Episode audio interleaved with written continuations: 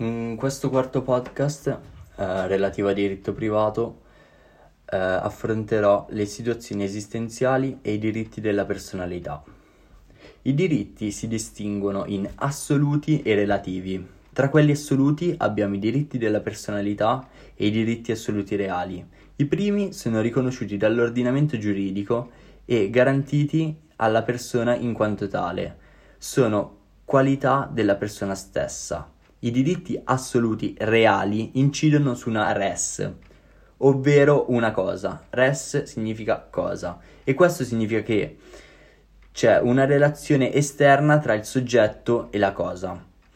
Ne può disporre, ad esempio, alienando il bene, può non usarlo senza che il suo non uso gli faccia perdere i diritti. Entrambi sono diritti imprescrittibili, ovvero non perdono anche, eh, non vengono persi anche se non vengono esercitati, tranne per un caso che sono per i diritti assoluti reali. Un'eccezione che, in cui affronterò nei prossimi podcast è l'uso capione.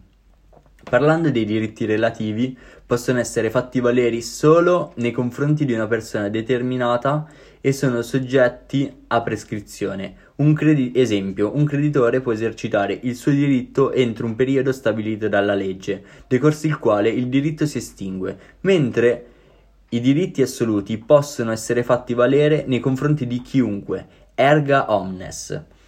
I diritti della personalità sono riconosciuti e non creati dall'ordinamento giuridico, essendo qualità della persona stessa. Molti di essi sono intrecciati.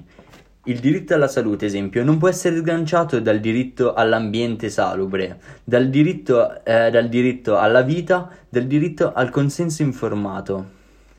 E si tratta di una categoria aperta perché i diritti della personalità si evolvono con l'evolversi della società.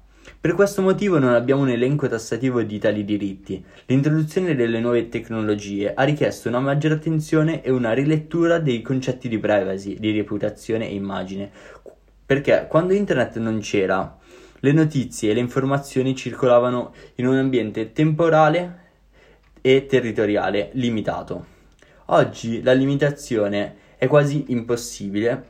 E esempio, un esempio attuale può essere che la stessa pandemia ha provocato l'incisione della nostra privacy attraverso il monitoraggio dei nostri spostamenti, finalizzato al contenimento del numero dei contagi, e in brevissimo tempo è cambiata tutta la nostra privacy. Il problema più rilevante in tema di diritti della personalità riguarda la, ripariz- la, riparazione dei danni subiti. Infatti, se io subisco un danno alla mia macchina, la riparazione, ovvero la consegna di denaro per ripararla, soddisferà il mio interesse, quindi, eh, potendo quindi chiamarla satisfattiva. Se invece io subisco un danno alla mia autostima, la riparazione non potrà mai soddisfarmi perché il danno subito sarà superiore alla somma ricevuta. Ecco perché bisognerebbe attuare mezzi di tutela preventivi orientati ad evitare il danno piuttosto che ripararlo.